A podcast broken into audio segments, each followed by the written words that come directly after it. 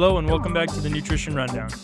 My name is Jesse Rich. I'm an ultra runner and nutritionist. In this episode, I'd like to go over mitochondria. We know mitochondria has a plethora of benefits, but are there any downsides to having a lot of mitochondria? Mitochondria you may have heard of in your biology classes in college or high school, or you may have heard of mitochondria extensively as a runner, how to train appropriately, or just learning about training in general. Mitochondria is a big piece of aerobic training. Mitochondria is what we call the powerhouse of the cell. Essentially, most energy is produced from the mitochondria within the cell. You may have heard of the Krebs cycle, the electron transport chain. These processes happen within the mitochondria. With more ATP, adenosine triphosphate produced, the more energy we have. So, it would make sense that the more mitochondria we have, the more energy we can produce. It's been shown in research that aerobic exercise can drastically increase the amount of mitochondria we have in our cells. Meaning, if we are running or working out in an aerobic state, not an anaerobic state, we can produce a lot of ATP because we're increasing the amount of mitochondria.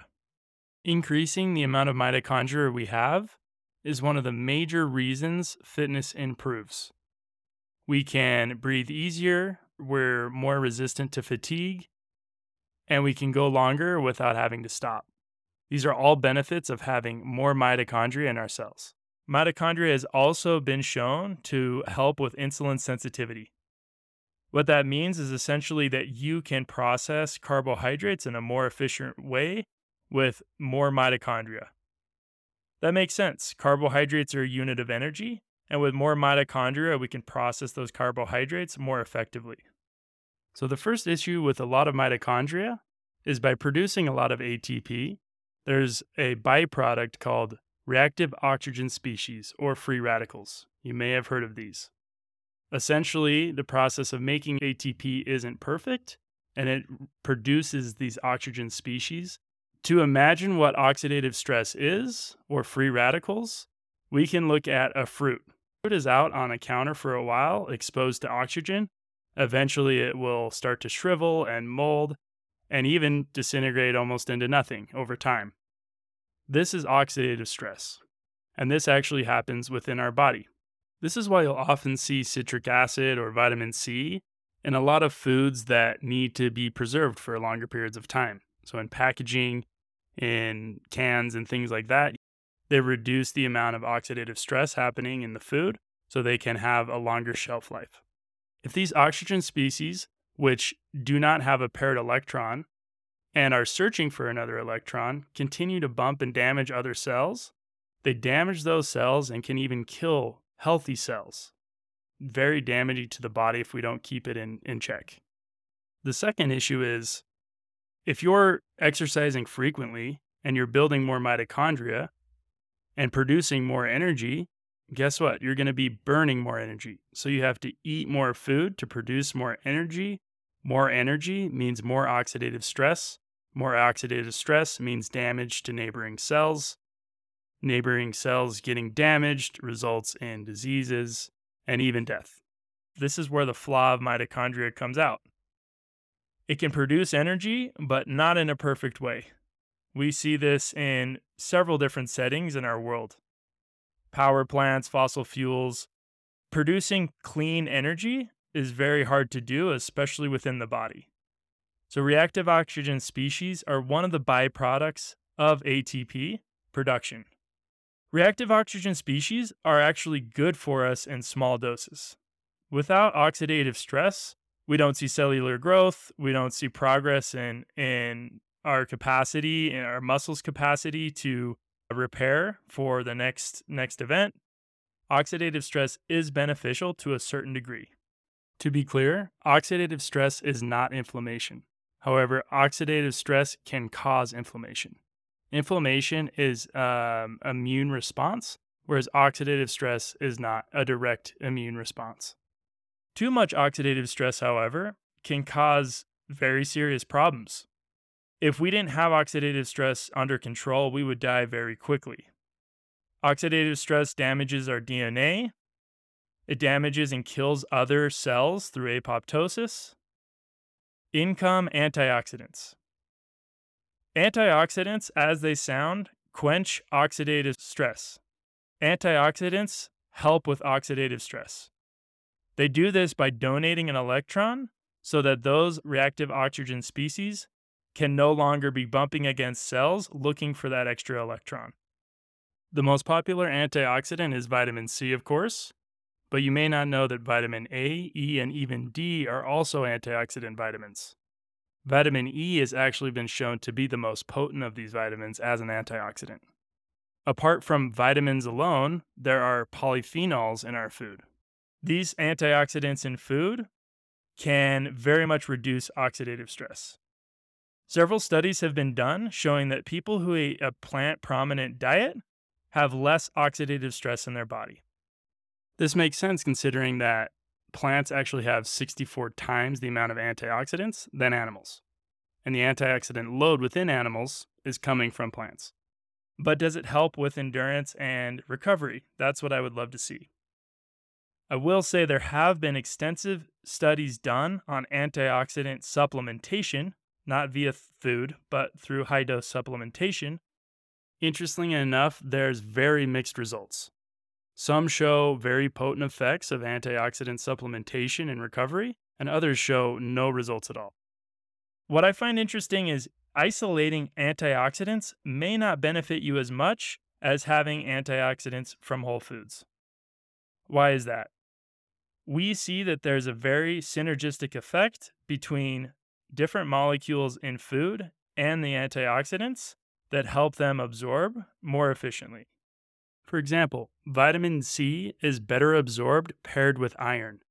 But you don't want to go out and just get an iron supplement and take it with vitamin C because if your iron stores are good enough, you shouldn't be adding iron onto what you already have in your body. That can be toxic and very harmful to your health. These combinations help in absorption that isolated supplements may not be able to do.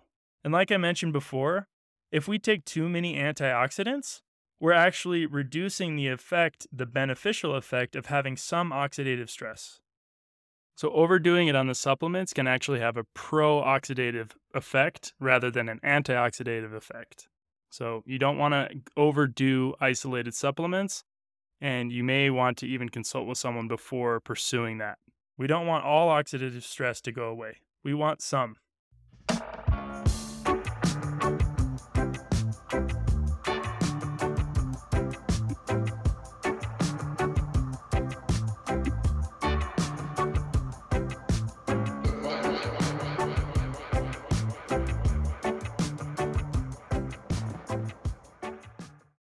So, what's a happy medium?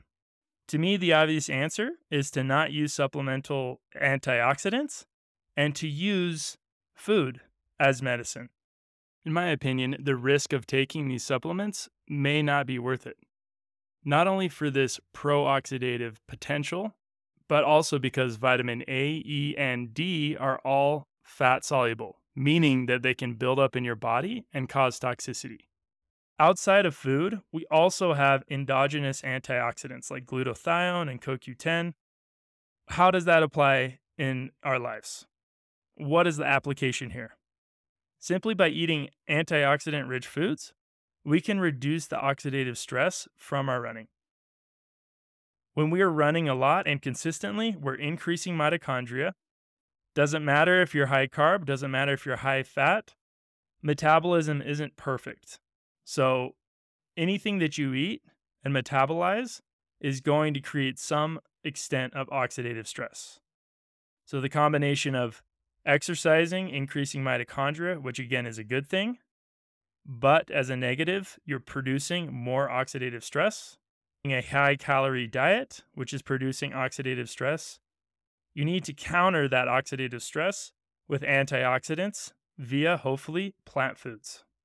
Antioxidants can be very beneficial, and adding some into your day is quite simple. Foods like berries and tomatoes and onions and garlic, and even herbs like turmeric and oregano all have antioxidants. An easy way to remember if you're eating antioxidants through the day is Are you eating a multitude of colors?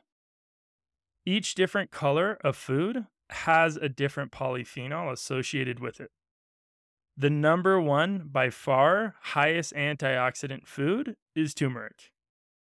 Turmeric can be incorporated quite easily into your diet. Supplementation, they did realize there's this synergistic effect of pepper and turmeric that they are usually paired together in supplementation. So I don't want this to scare you. Aerobic exercise is very good for longevity in and of itself. But if we allow oxidative stress to overwhelm our body through a terrible diet, we may not be getting the results that we want through training. To get the best of both worlds, incorporate aerobic exercise into your daily life, increasing mitochondria, while also incorporating a plant heavy diet that's high in antioxidants. Topics like these really get me thinking about how much exercise is too much. Is there an amount of mm-hmm. running that is exceeding the benefits and actually causing us to die at an earlier age? This is a question that I think should be very prevalent in the ultra running world. Running 100 miles at a time? Who knows? I have a hard time believing that's beneficial for our health. And especially with all the oxidative stress caused by these events, I'm not sure we can eat enough antioxidants or even supplement enough antioxidants to balance out that amount of stress that we're putting on our bodies. It's an interesting question. I hope you've enjoyed this episode going over mitochondria and antioxidants. Until next time, eat smart, run fast.